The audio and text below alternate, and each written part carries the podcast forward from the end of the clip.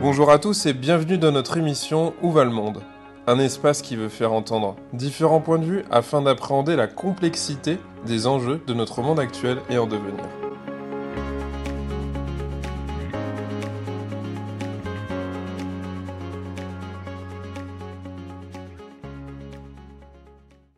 Nicolas Froissart, bonjour. Bonjour.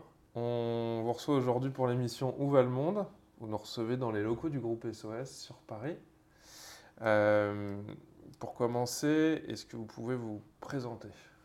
Je m'appelle Nicolas Froissart, j'ai 46 ans, j'habite à Paris et je travaille effectivement pour le groupe SOS depuis 22 euh, ans maintenant. D'accord. Alors le groupe SOS, il se distingue d'autres groupes. Il semblerait qu'il se soit développé en évitant, euh, on va dire, certains travers classiques du monde social, en empruntant notamment des, codes de l'entreprise, euh, de l'entreprise privée. Euh, alors, le groupe SOS, c'est une association, c'est une entreprise, c'est plutôt une association avec les codes de l'entreprise. Comment vous, pouvez nous décrire ça en fait? C'est une, euh, une union d'associations et le statut associatif, en tout cas, est vraiment à la base de l'ensemble de notre organisation. Donc, si on parle de comment on est structuré ou organisé, en fait, on peut dire effectivement oui qu'on est, euh, on est associatif. D'accord. On n'a pas d'actionnaire. Euh, vraiment, c'est euh, la loi de 1901 qui, qui guide l'ensemble de nos activités. Après, le groupe SOS, on y reviendra, mais c'est une organisation aujourd'hui assez importante, puisqu'on est environ. Allez-y, hein. décrivez-nous un peu. 20 000 salariés, donc 650 établissements, donc plusieurs dizaines de, structures juridiques qu'on a créées ou qui nous ont rejoints au fil des années.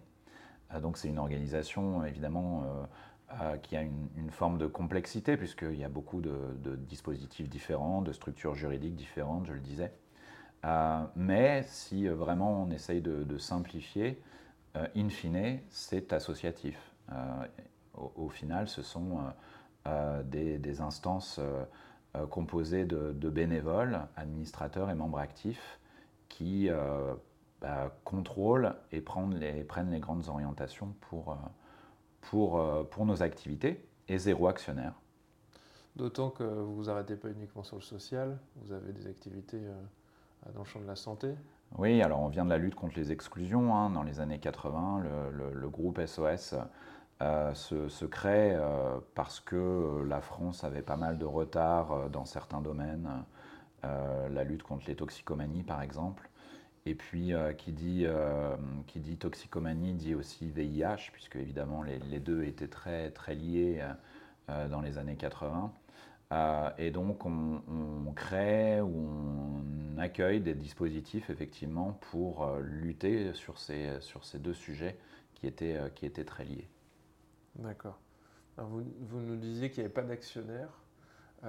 moi, je me posais la question, si on différencie un peu association d'entreprise, il peut y avoir la question de la prise de décision.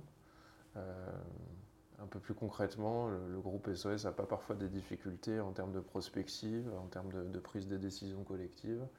Euh, je me demandais comment ça se passait. Est-ce que pour vous, par rapport à, des associations plus classiques, euh, est-ce qu'il n'y avait pas une, inefficience à cet endroit-là?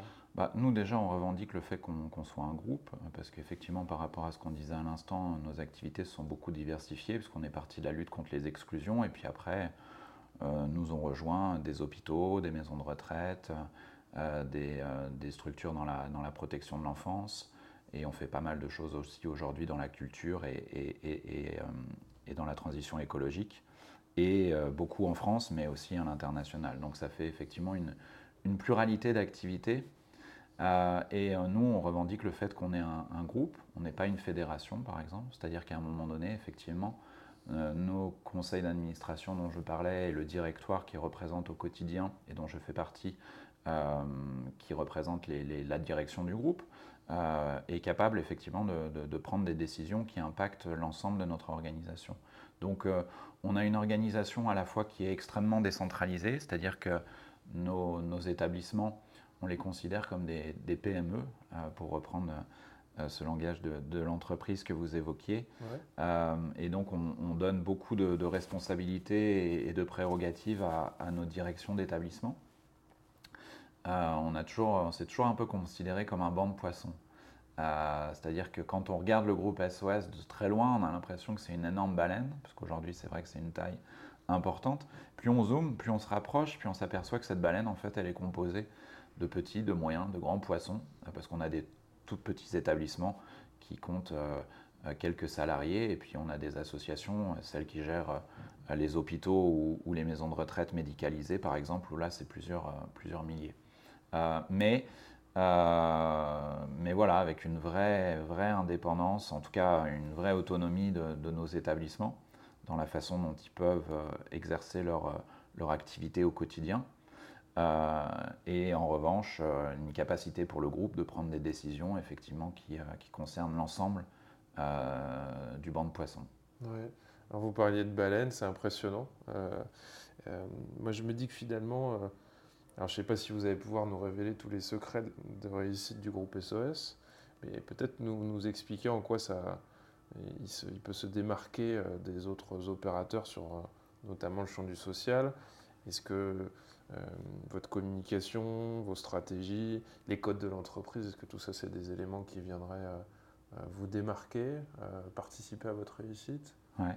Je ne sais pas si l'exemple de la baleine est, bon, mais, mais moi je trouve ça beau, une baleine. Ouais. Et, euh, et, et ça reste dans le mouvement dont cohérent et ça reste, et ça reste agile. D'autant plus qu'encore une fois, cette baleine finalement elle est composée de. C'est pas vraiment une baleine, c'est plus effectivement ce, bon banc de poissons que, que j'évoquais. Je pense que c'est ça quand même notre, notre force. C'est encore une fois être capable de, de prendre des décisions qui qui impacte l'ensemble de notre organisation à un moment donné, et le faire de façon agile et en laissant quand même à chacun euh, une possibilité à son niveau euh, local, au niveau du territoire, au niveau de son établissement, de pouvoir aussi adapter aussi euh, cette décision ou ces orientations en fonction de, la réalité du quotidien. Et ça, je pense que c'est très important parce qu'en fait, nous, on est toujours, on se définit toujours comme un acteur de, de terrain, c'est vraiment notre, notre identité. Et on part toujours en fait de nos équipes, de nos bénéficiaires. Et je pense que cette autonomie de nos établissements, elle vient justement du fait qu'on s'est créé dans la lutte contre les exclusions sur des sujets qui sont complexes, la lutte euh, contre les, addictions par exemple. Et quand on gère un, par exemple un centre d'hébergement d'urgence pour toxicomanes SDF, euh, ben, on ne peut pas vivre, on ne peut pas évoluer dans une organisation qui soit trop euh, homogène, aseptisé. Enfin, il faut que la direction de l'établissement et l'ensemble de l'équipe euh, aient euh, finalement sa propre façon de fonctionner, sa propre identité, qui permet aussi de, souder les équipes face à, un quotidien qui, qui est extrêmement, qui est passionnant, je pense, pour ces équipes. On a des gens qui sont extrêmement engagés, mais qui demandent aussi, voilà, à être, à être à être capables de réagir parfois dans l'urgence. Et ça, vous ne pouvez pas si vous êtes justement euh, euh, dans une vision euh, aseptisée, ou, ou, le groupe en tout cas, la, direction du groupe ou la tête du groupe serait omniprésente et voudrait tout, tout, gérer, tout contrôler. Ça ne peut pas fonctionner dans nos, dans nos métiers. Donc vous êtes en train de, si je devais résumer, vous, vous laissez une latitude, une liberté sur les territoires, on va dire, dans, dans ces petites PME. Vous parlez d'agilité, ça semble sonner comme une, forme de réactivité ou une rapidité d'action suffisante en haut quand il le faut, si je comprends bien. En même temps, euh, donc moi, quand je pense à des, associations dans le social, donc je pourrais peut-être imaginer qu'elles seraient plus lentes à se mettre en route, mm. plus vieillottes, mm.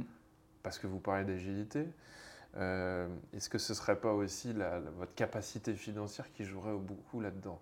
Pourquoi je vous pose cette question? Parce qu'il y a quelque chose euh, qu'on sait dans notre société depuis quelque temps, c'est que euh, beaucoup de décideurs, notamment dans les hôpitaux, euh, ont fait des études très intéressantes en commerce, etc., mais sont parfois déconnectés du terrain. Et ce qu'on peut finalement comprendre, c'est que la protection de l'enfance, la santé, l'éducation, bah, ça ne rapporte pas d'argent. Mm. Et malgré ça, vous arrivez à vous développer. Donc je me dis qu'il y a la question financière aussi, qui peut-être est un moteur important chez SOS, mm. contrairement à d'autres associations qui peut-être ont l'air d'avoir faim et de ne pas avoir beaucoup de carburant pour avancer. L'agilité est une chose. Vous paraissez jeune finalement quand on parle des SOS, on a l'impression d'avoir des start-upers jeunes qui, euh, qui, ont un portable pendant qu'on a des associations avec leur vieux téléphone à cadran. Euh, ah, je ne sais pas si cette image va nous, rendre service dans, le secteur. bon, c'est l'image qui me vient, hein, mais, euh, donc ça, ça m'interpelle. Je me dis que la question financière est peut-être très importante. Je ne sais pas si c'est la question financière. En tout cas, moi, c'est vrai, quand j'ai rejoint le, groupe SOS il y, a, il y a 22 ans, maintenant, quand j'essaye d'y réfléchir un peu et de, de revenir à cette époque-là, effectivement, j'ai l'impression qu'il y avait un peu l'état d'esprit qu'on a aujourd'hui dans le monde des startups, avec ce qu'il y a de positif, peut-être en enlevant ce qui est, ce qui est moins, un peu plus négatif, c'est-à-dire euh, la recherche justement d'un développement euh, financier. Enfin, nous, nous si on, parle de cet aspect financier, enfin, on ne court, pas, on court pas après ça, puisqu'on a, encore une fois, on n'a pas d'actionnaire. Donc nous, on n'a pas d'actionnaire qui nous dit euh, à la fin de l'année, il faut faire tant de rentabilité. Ça, j'entends, mais c'est comme une baleine. Et comme vous dites, il y a quand même. Et, et nos modèles sont.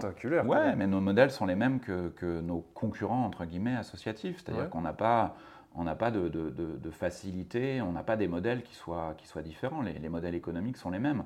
Par contre, effectivement, euh, quand on arrive à avoir une certaine taille et une certaine euh, exigence, c'est-à-dire que nous, on a toujours euh, considéré qu'il fallait être le plus exigeant, le plus professionnel possible. Donc, ce qui fait qu'on a aussi recruté des parcours euh, qui, sont, qui sont différents. C'est-à-dire qu'on a des gens, euh, qui, des travailleurs sociaux, évidemment, des gens qui travaillent sur le terrain, mais on a aussi euh, recruté parfois sur, dans les fonctions de siège des écoles de commerce parce qu'il fallait aussi être capable de gérer l'ensemble et, et d'anticiper de, ce, qui, ce, qui, pouvait arriver d'un point de vue justement économique ou, ou, financier. Mais en tout cas, les modèles sont, sont les mêmes. Donc euh, nous, on n'a pas, de, pas de machine à cash. Euh, non, mais j'essaie de chercher vos secrets, les petits endroits. Vous voyez, ce que vous dites est intéressant sur le commerce. C'est-à-dire que vous avez peut-être des gens qui sont parfois plus adaptés oui, pour penser la prospective. Au monde de l'entreprise, parce qu'au final, on est une entreprise. Entreprise, c'est le terme générique. Et vous êtes une association, une société, une coopérative, vous êtes une entreprise et il faut réfléchir à un moment donné comme des entrepreneurs. Et moi, c'est ce qui m'a plu quand je suis arrivé voilà, dans, ce, dans cet univers. Et à la survie survie, développement, pérennité, parce qu'il y a plein d'associations qui faisaient des choses formidables et qui euh, ont disparu ou qui ont rejoint des organisations comme le groupe SOS. Pourquoi elles ont disparu? Voilà, ça c'est une belle question. Eh ben parce que si vous faites des choses formidables mais qu'à un moment donné vous n'êtes pas capable de payer vos salaires, par exemple parce que, parce que vous êtes mal géré, eh ben, à un moment donné, euh, ça ne va, pas, ça va pas bien se passer. Euh, on, va, nommer personne, hein, évidemment, mais donc justement, ça c'est très éclairant, je trouve que c'est très intéressant. Voilà, on arrive, on arrive de plus en plus au cœur de la question. Mal géré, ça veut dire quoi? Alors, c'est-à-dire qu'on euh, on dépense trop, euh, on ne travaille pas sa com, on n'a pas assez de partenariats, euh, on n'est pas clair dans ses missions, on a été trop gourmand, on n'a pas pensé à payer, les factures.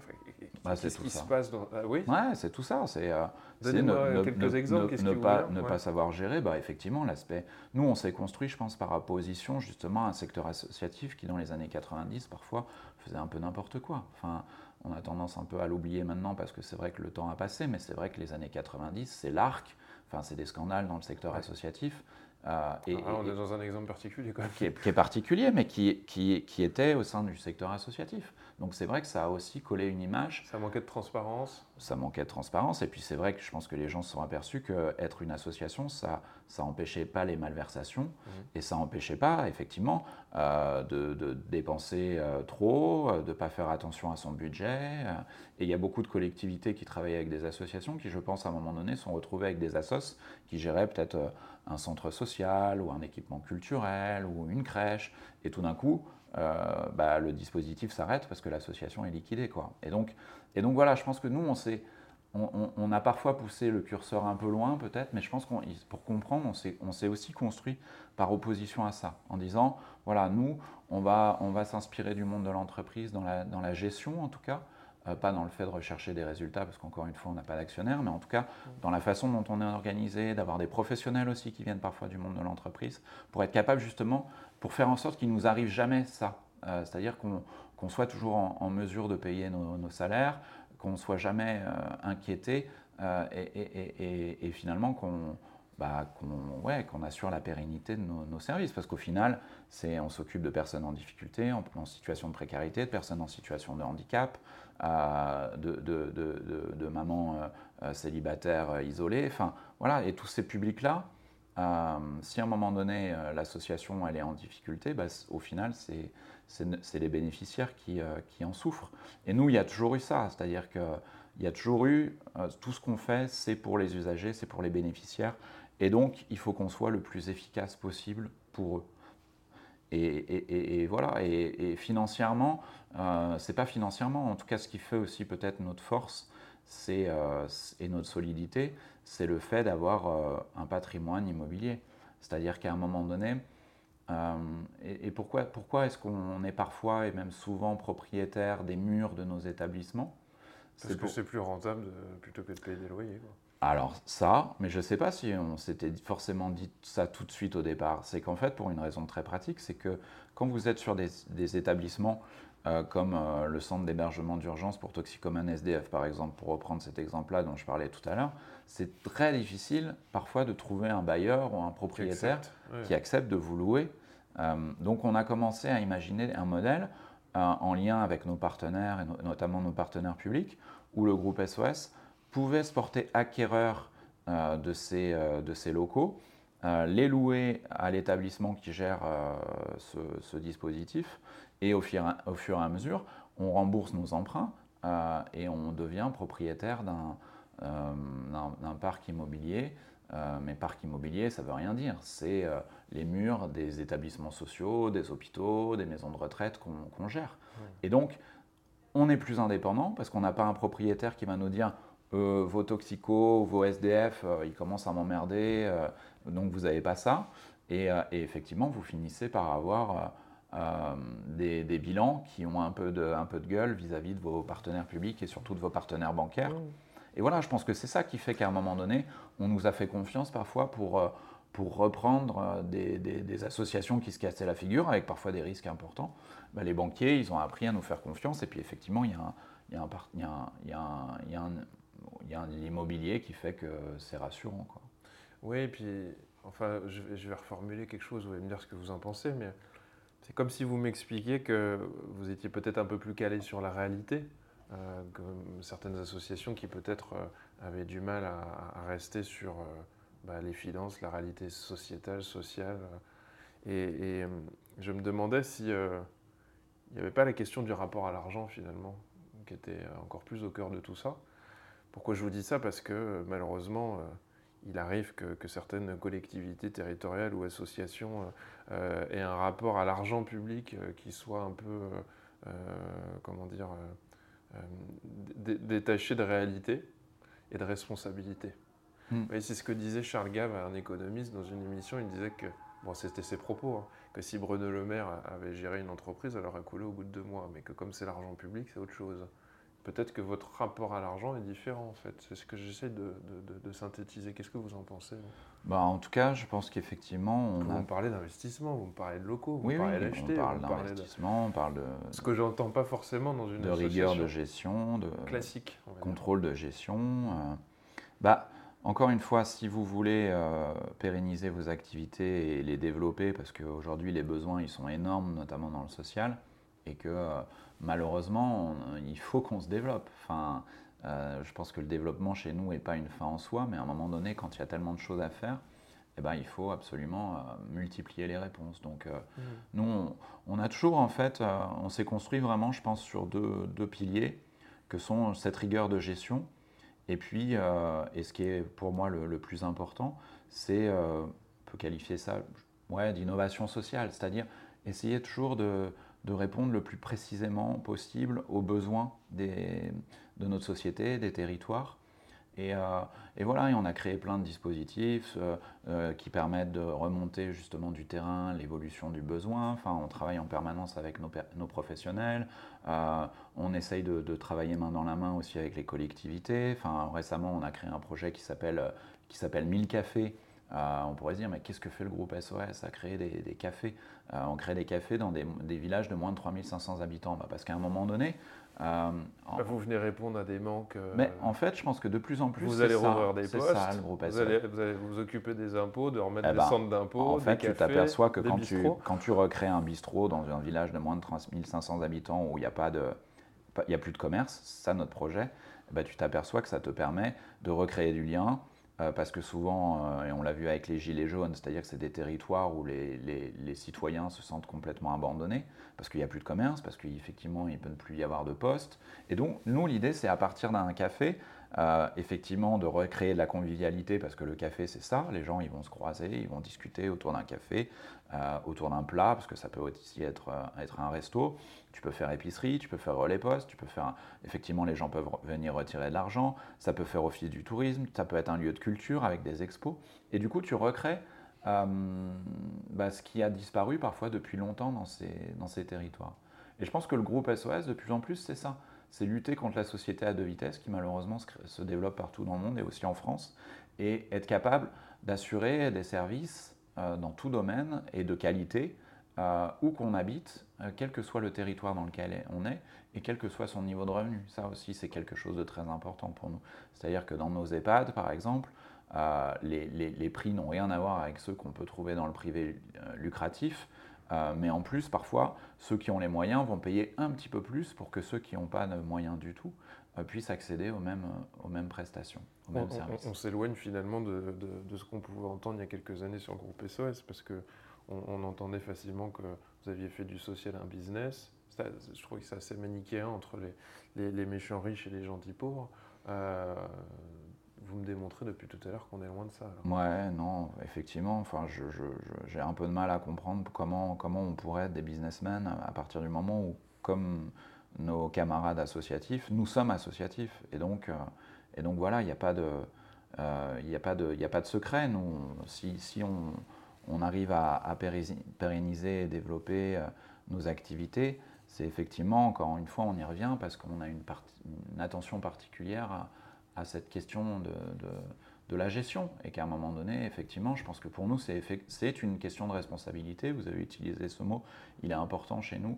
Et voilà, et chacun à son échelon, à son niveau, au sein du groupe SOS, je pense, a, une responsabilité qui est extrêmement euh, poussée euh, et ça passe à un moment donné par le fait effectivement d'être géré euh, convenablement. Mais après, nous, on, est engagé, comme nos camarades associatifs, encore une fois, pour euh, davantage de moyens dans ces secteurs-là, pour valoriser ces métiers-là. Enfin, on est confronté aujourd'hui au même, au même problème ou aux mêmes difficultés qu'on peut rencontrer ailleurs. Hein. C'est-à-dire que euh, et ça, c'est ce qui m'intéresse aussi dans, l'évolution du groupe SOS, c'est-à-dire d'un acteur de terrain qui reste un acteur de terrain vraiment pleinement concentré sur ce qu'il a à faire au quotidien, mais qui va peut-être aussi de plus en plus essayer euh, de titiller nos médias, nos politiques euh, et finalement nos concitoyens pour qu'on ait une réflexion sur est-ce que c'est normal, par exemple, que plus on a un boulot social,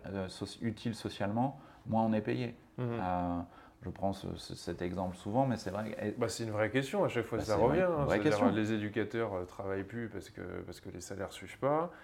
on se met en intérim, parfois on est payé deux, trois fois plus que le chef de service parce qu'on fait les nuits, on part dans tous les sens, etc. Donc oui, euh, ce qui fait le social, euh, c'est le fait de ne pas être payé.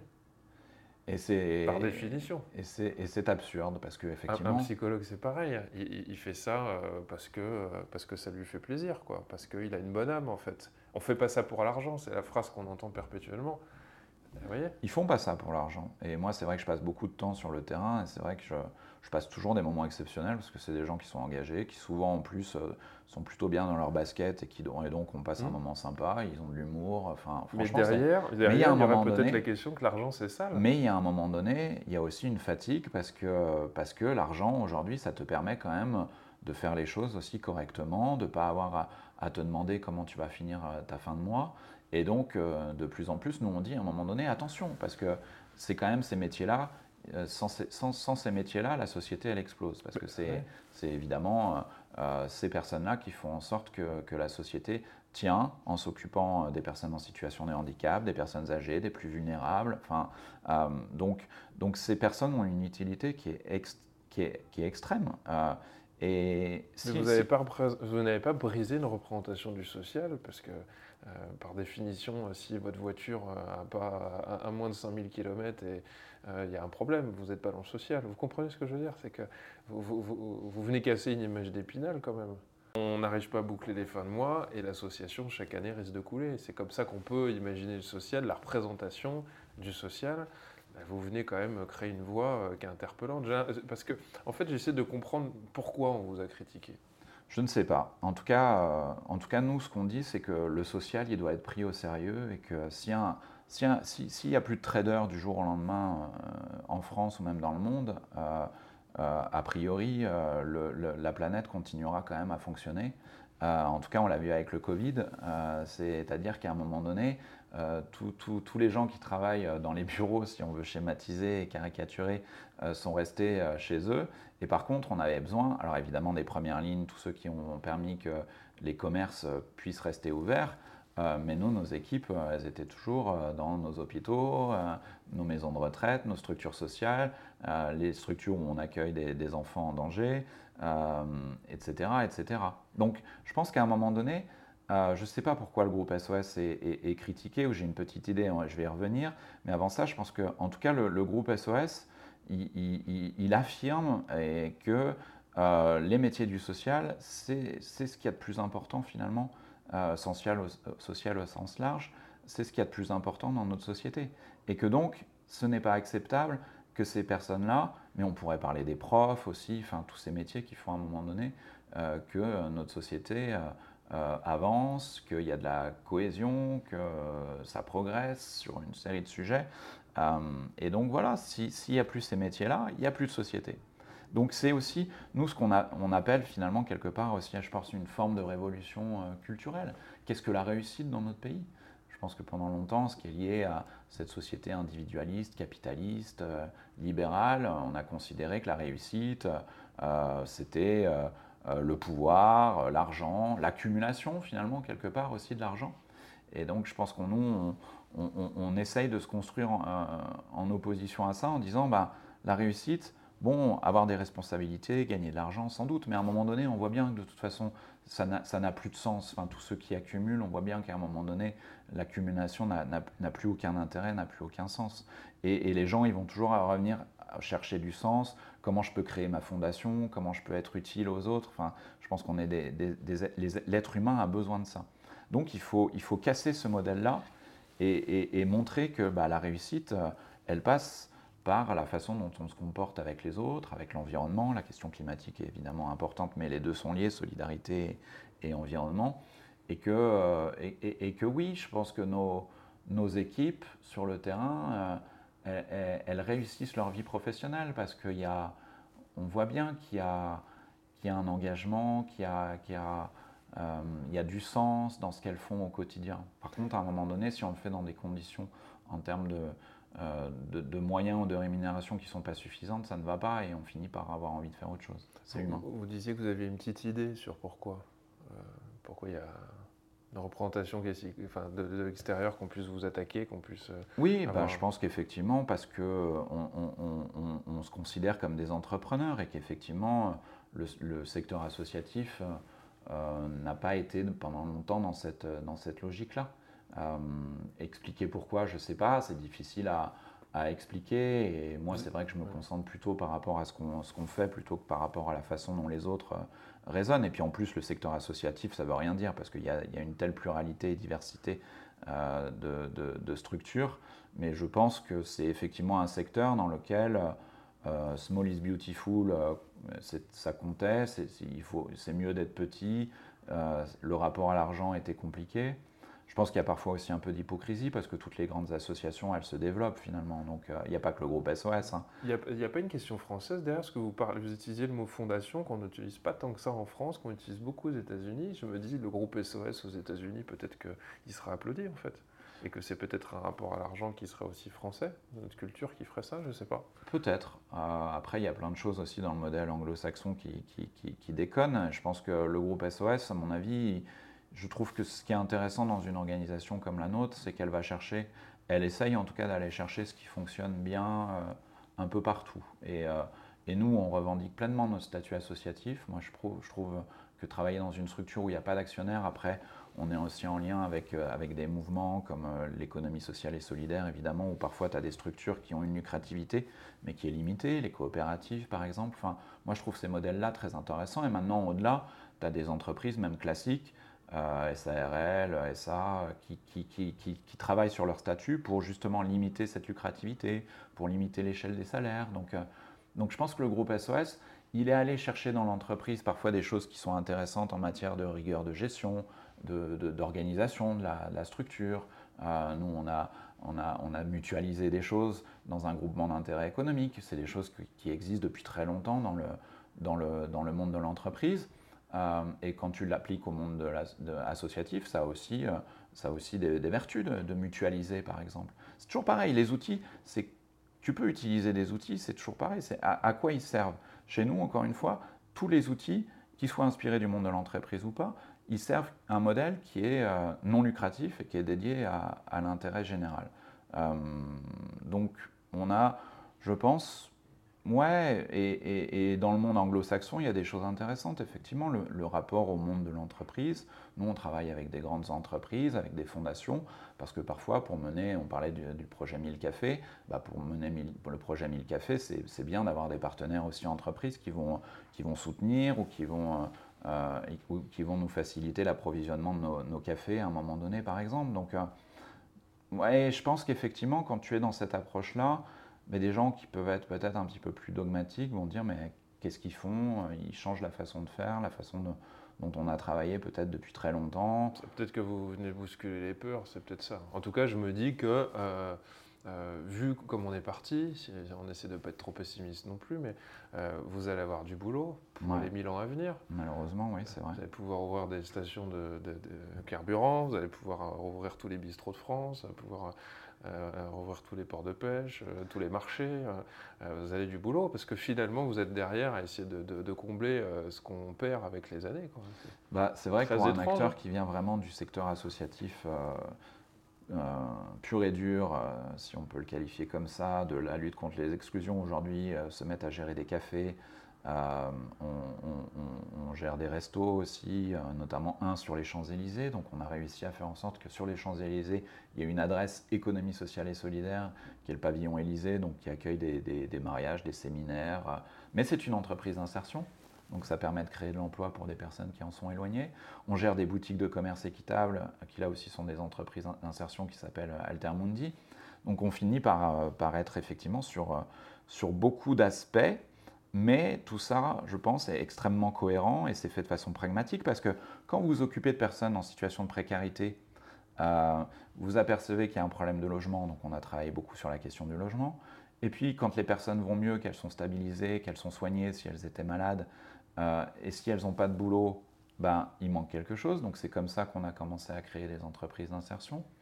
Euh, la question de la transition écologique sur laquelle on fait beaucoup de choses aujourd'hui, ben, on ne peut pas passer à côté aujourd'hui. Puis quand vous creusez un peu le sujet, vous apercevez que ben, les plus précaires sont ceux qui vont souffrir le plus de la question environnementale, parce que quand on est pauvre, on vit dans les zones les plus polluées, on fait des métiers quand on, quand on travaille qui sont les plus durs, donc le réchauffement climatique, ça va être très difficile pour ces métiers euh, compliqués, euh, difficiles. Euh, la question des réfugiés climatiques, nous, depuis plusieurs années, on a, on a ouvert des milliers de places, places pour accueillir des, réfugiés, des personnes en situation d'exil. On sait que ça va encore augmenter dans les années qui viennent avec le, réchauffement climatique. Donc voilà, je pense que c'est être, pragmatique, mais avec des, valeurs qui sont quand même euh, très fortes chez nous, qui passent avant tout le reste, mais des valeurs sans euh, être capable d'avoir une organisation qui vous permet de les mettre euh, en œuvre au quotidien, bah, ça ne marche pas. Pour terminer, la dernière question, selon vous, Nicolas Froissart, où va le monde Ah Personne ne le sait, je pense. Il y a deux écoles. Il y a ceux qui sont plutôt pessimistes et qui se disent c'est foutu, dont je ne fais pas partie. Et puis il y a ceux qui, je pense, celles et ceux qui euh, essayent d'apporter leur, pierre à l'édifice. Euh, et moi, je pense que c'est une bonne façon de, résoudre les, enjeux qui effectivement sont, énormes, que chacun justement, on a pas mal utilisé le mot de responsabilité. Moi je l'aime bien ce mot et voilà, je pense qu'on est tous responsables de la situation dans laquelle on est aujourd'hui et on est tous responsables euh, bah, de, la sortie, ou en tout cas des solutions, euh, d'inventer euh, ces solutions qui vont nous permettre bah, de, passer ces, difficultés importantes qui, sont déjà là et qui, vont sans doute s'amplifier. Moi, c'est un des messages que je porte beaucoup à titre professionnel et, personnel, c'est voilà, à chacun de, s'engager dans le travail comme je peux le faire moi, et je pense que c'est évidemment des heures, euh, un nombre d'heures important qu'on passe par semaine dans son, boulot, mais on peut aussi s'engager bénévolement justement dans le secteur associatif. Nous, euh, comme nos, partenaires associatifs, on accueille beaucoup de bénévoles dans nos établissements. Euh, on peut parrainer, moi je parraine aussi un, justement un, un, jeune en situation d'exil qui était arrivé, qui était mineur non accompagné, comme, comme on dit. Mais aujourd'hui, il y a beaucoup aussi de structures et d'associations qui proposent à, des gens de, faire du parrainage, du mentorat. Je pense que c'est quelque chose euh, qui, peut être extrêmement utile à notre société. S'engager sur la question environnementale, évidemment, mais on peut aussi donner son sang. Voilà, je pense qu'il y, a énormément de choses. À des acteurs comme le groupe SOS, on le fait de plus en plus aussi de montrer comment on peut s'engager parce que ce n'est pas toujours facile. Je pense qu'il y a plein de gens qui aimeraient être utiles mais qui ne savent pas toujours. Donc nous, on crée des, euh, une série de, dispositifs, des plateformes comme euh, Active qui permettent justement très, très facilement de voir comment on peut s'engager. Euh, voilà, je pense que ça passe par ça. Et puis pour, pour conclure, je pense que c'est aussi une bonne façon de se sentir bien dans ses baskets. On voit à quel point les gens sont, paumés aujourd'hui. la consommation, acheter le dernier smartphone, finalement, peut-être que c'est très sympa dans, la seconde ou dans l'heure qui suit, mais on voit que rapidement, la, quête de sens revient très très vite. Donc, euh, euh, or, quand on s'engage au quotidien, quand on a l'impression d'être, utile euh, aux autres, je crois que c'est aussi une bonne façon d'être bien dans sa vie. Nicolas Froissart, merci d'avoir répondu à nos questions. Avec grand plaisir. Merci beaucoup.